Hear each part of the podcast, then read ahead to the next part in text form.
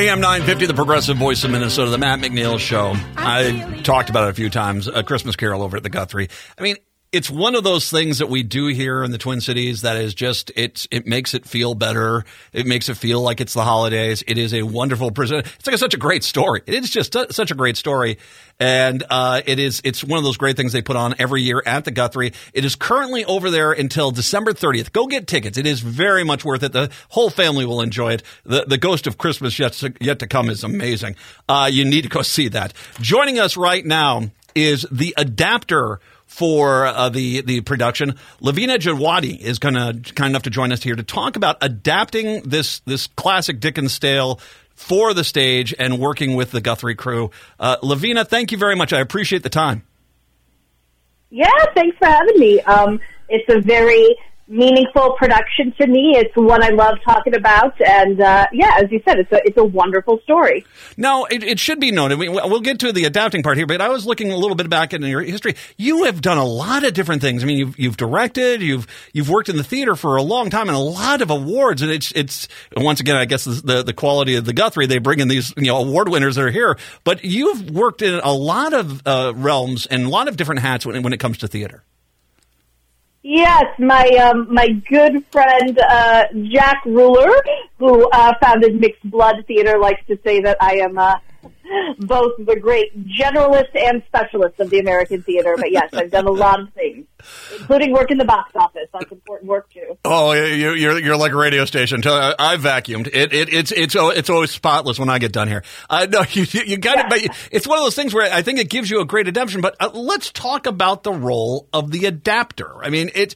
I mean, obviously, we're talking one of the, the all time classics. It's how many how many movie versions there have been. It's actually one of the oldest movies that was ever made. Was was a Christmas Carol. Uh, it's been done in theater. It's been done musical version. It's been done on television. It's done in movies.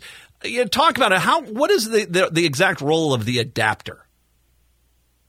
Yeah, um, the role of the adapter, to my mind, is you know choreographing the way the language of Dickens is going to live on the stage, and uh, you know, to your point, that that uh, can and has looked like many things. Um, Guthrie had a, a, a fun fact on the Instagram recently um, that I think it was something to the effect of within eight days of of Dickens publishing this thing, it was on the stage, and um, you know, uh, Joe Haj, the artistic director and the director of this production, and I are both um, people who share a great love for language. You know, mm. um, we'll be working together on. Uh, I'll be his associate director on several uh, Shakespeare history plays that are happening in the spring, um, and and I think both the those productions as well as this one, they really want to honor some great text. I mean, you know, Marley was dead to begin with is a is a banger of an opening line, mm-hmm. all the way through to God bless us everyone is a story that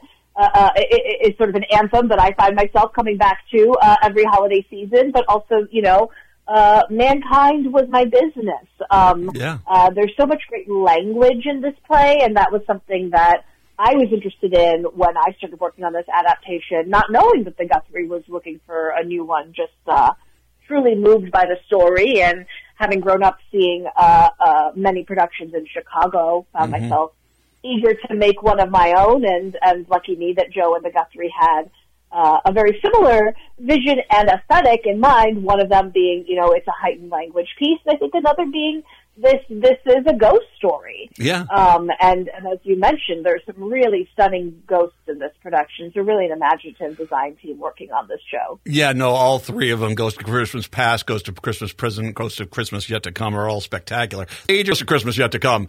That I, I mean, when I'm looking at it, it's on a stage in front of me, and I'm looking at it, and it takes me about – about five minutes to figure out, oh, that's how they're doing it. that's pretty impressive.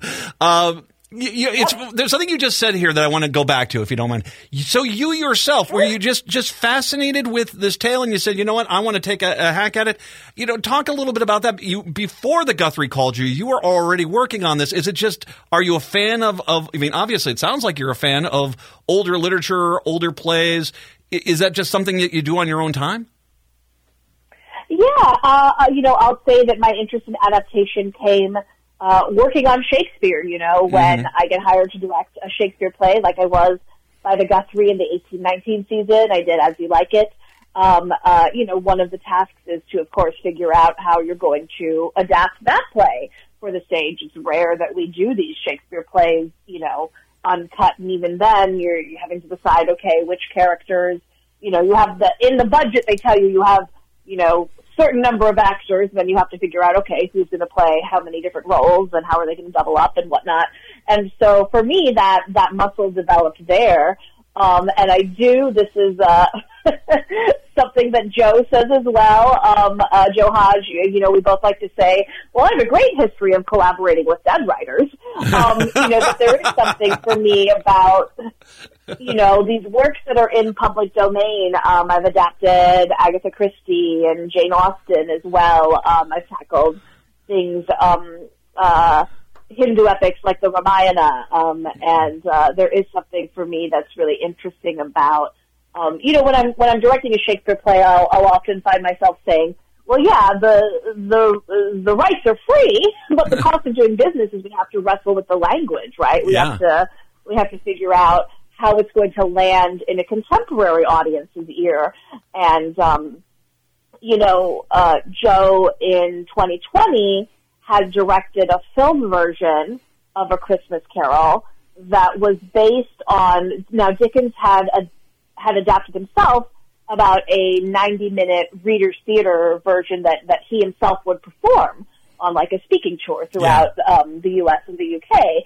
And and so the film version that Joe had made in 2020 that perhaps some some Guthrie audiences saw, I got to see, um, was based off of that version, um, which again I think has uh, the heightened text very much at the focus of it, and really wanted to lean into the narration and the ghost story, and that is something that you know this production also wants to lean into as well. Is this you know Marley is dead to begin with, um, in our version is serves as a beautiful prologue because you know that's a story that uh, uh, a Christmas Carol is a story that that does say once upon a time, but it doesn't say that until a few pages into it, right? So there is sort of a theatrical prologue in the writing itself that was one of the many things we wanted to celebrate in this production. Uh, Lavina Jadhwani is uh, joining us right now. She's the adapter for the Christmas Carol over at the Guthrie right now. So you, you obviously, if, if you've done Shakespeare, I mean, Shakespeare in English is. I mean, it- Dickens wasn't that long ago, really. I mean, it was, you know, you know, you know, 100, you know, you know, a little more than 160, 170 years ago. You know, it was this. It, the English wasn't, I mean, it was it easier as a person that's done Shakespearean? I got to imagine going back and trying to find the intent of the word of a Shakespearean play versus a Dickens play. Dickens would be easier. Is that the case or no? Um, I think it's different. it's just different. Um, you know, the Shakespeare, sure, uh, to your point, I think we're further away from some of the words, but um, it's it's more inherently theatrical. Um, whereas the Dickens, uh, you know, I think any any adaptation of a Christmas Carol does have to um, wrestle with how do you how do you theatricalize the the narrative voice of Dickens if you're interested in that, right? There isn't as much dialogue in in this novella as say there is in a Shakespeare play, right? So you sort of Yeah. have to figure out. Um, as I said, in our production, there's sort of an ensemble feel to the narration. In some productions, there is uh, a single narrator. Um, some productions don't have any of that. Um, for me, in our version, if you if you look at the script itself, it was important for me to have some of that Dickens narrative voice, both in in the mouths of actors in the ensemble, um, as well as in the stage direction for designers to look at, because um, you know, as you point out, I have done many things Yeah. in the uh, in the American theater, and uh, my undergraduate degree is in scenic design. So I always try to try to write things on the page that'll not only be friendly for actors and directors, but also for designers to pick up on. And uh, again, as you say, there's some really stunning design work in the Oh, yeah. production, including the costumes. Unbelievable. The, the, it was amazing when you go in to see it before the plays even started. You see the backdrop. It is an amazing piece of 3D art that is not 3D, but it is whoever designed that and did that is just exceptional. I mean, it's it's it's really well done. So you you, you you're adapting this play. Um, talk about how when when you got to approach this. Were there things that you say, you know what, I don't really see too many productions bringing this element up or, you know, interpreting it like this? Was there certain things that you saw in the production that you said, you know what, this needs to be more significant, this needs to be less significant comparatively to the, what, thousands of versions of this that have been done?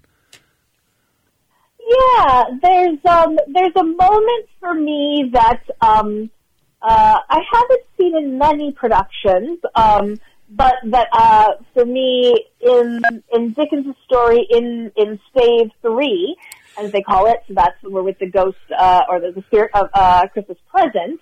Um, you know, in between visiting the Cratchit uh, Christmas dinner and um, Scrooge's nephew's Fred's Christmas dinner, there's a moment where uh, Scrooge and the spirits they they travel uh, literally across the sea, and they they uh, they pass on. Uh, in the text, there's a lighthouse worker. I think there's some people working in mines, and then in our version, there's a, a moment where they pass by some sailors, but they they pass by people who are away from home on Christmas. They're away from their family um, because they're working, but they're still keeping the spirit of Christmas in their hearts. And you know, for me, I started writing this play, I think it was in 2017 when the Guthrie called me and said, hey, could we take a look at that script? I remember I had just moved. I had to like get a, get a laptop out of, out of storage. And so I was very much revisiting this text in the peak of the pandemic. And I came across this moment with these sailors and I just thought, well, these are essential workers. Yeah. Um, and so we must include, you know, this moment amidst you know, in between the Cratchits and Frags, and I love the way that um, Joe has staged it, and our, our music director uh, and composer have really uplifted it. It really does sort of feel like an eleven o'clock number. Um, and it's it's one of my favorite moments in the play. It is it, that I'm I'm glad you brought that up. That was one of the two scenes that I wanted to talk to you about because that I've never seen that scene portrayed in any movie. I've not I, have I've not seen it. I don't think in any of the movie uh, the movie or the the the uh, theater productions I've seen. I've never seen that one before.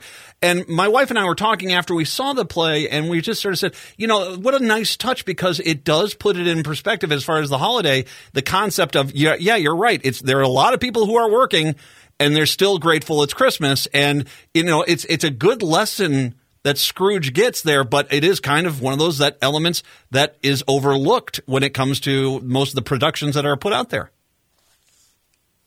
Yeah, and I think you know, uh, uh, listen. One of the things I love about this novella and our production is there is there is action rolling all the way through the end of the story, including uh, all the way until Scrooge gives Cratchit a raise because I think one of the many things we learned on this journey is is what it means to be a, a generous employer um, and how he can truly uh, learn to share and provide for those with less means. There's another scene which I'm glad your version had in it, and it's in the third act with the or the, the it's in the Ghost of uh, Christmas Yet to Come, and it's something yeah. that is it, it's a scene that I I mean it's I've seen it before. Although I have to admit, I probably haven't seen it in 20 to 30 years prior to your production. And that's the scene of the people going to basically the, the, the, the pawn shop, you know, with what they have found yeah. and saying, and it's, and, and it's, I, I've always enjoyed that because if it, if nothing puts things into how lowly society thinks of you, it really does yeah. put it in there that no one cares at all about you in any way, shape, or form. And I think that it's it's an important point to you know because like as the journey for for Scrooge goes. It, it's kind of important to put it in that perspective that no one, I mean, the, even the last bit of dignity you have is going to be gone. Yeah. Yeah, and I, I really love, um, uh, I love the scene too. I was really happy to include it. And, you know, when I when I first wrote this scene, I never I never listen. I never dreamt that the Guthrie might pick it up, much less that uh, Nat Fuller would be playing Old Joe, who's yeah. so lovely in the role. Who, of course, you know has has played uh, Scrooge at the Guthrie in the past, and yeah. also was in uh, the production of As You Like It that I directed, and so that was uh, very meaningful to me too. Um, it, it is spectacular. It is, you know, it's kind of one of those things where it it does put you in that holiday mood, and it's got to be fun to work on something like this because I mean I've, you've worked on a, a, a, lot of different productions, and Shakespeare gets a certain mindset and a certain mood with the audience. But Christmas Carol, you can't deny it. Indeed, just it's it's kind of it has its place, and it and to a point, probably the Nutcracker and Christmas Carol are probably the two most prominent holiday based presentations you can make, and you've done a magnificent job with it. Oh well, thank you so much. It's uh, as I said, it's a real it's a real privilege to work on the story, and uh, it, it is. It really is a dream come true to be doing it at the Guthrie. And it is running until I mean, it goes past Christmas. Even goes uh, goes to December thirtieth. It's yeah. running this entire month on the the Wurtele Thrust stage. Go see it. It is fantastic. Uh, Lavina, uh, thank you very much. I really appreciate the time. I appreciate you sharing some of the inside theater stuff here. I I, I really appreciate you taking time to talk with us today. Absolutely, it was my pleasure. Lavina Jadhwani is uh, once again the adapter for A Christmas Carol over at the Guthrie Theater. Let's take a break. Come on back. It's the Matt McNeil Show right here on AM 950.